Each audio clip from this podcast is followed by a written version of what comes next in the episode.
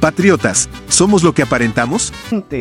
Y aunque no tenían tierra, la promesa era que Dios les habría de dar una.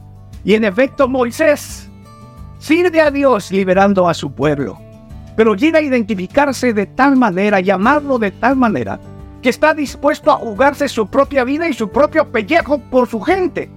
Un pueblo rebelde que tras salir de Egipto e ir camino a su nueva patria, Dios mismo se enfada de esa rebeldía y decide acabar con ellos, exterminarlos y le dice a Moisés, los mato a todos y de ti solamente hago una nación. Y en efecto ahí aflora el amor de Moisés hacia su pueblo. Se pone delante de Dios y le dice, no lo mates. Mejor tráeme a mí, búrrame a mí de tu libro. Pero no mates a tu pueblo al que sacaste de Egipto. Me pregunto quién haría eso. ¿Acaso tú o yo? Continuará. ¿Qué va?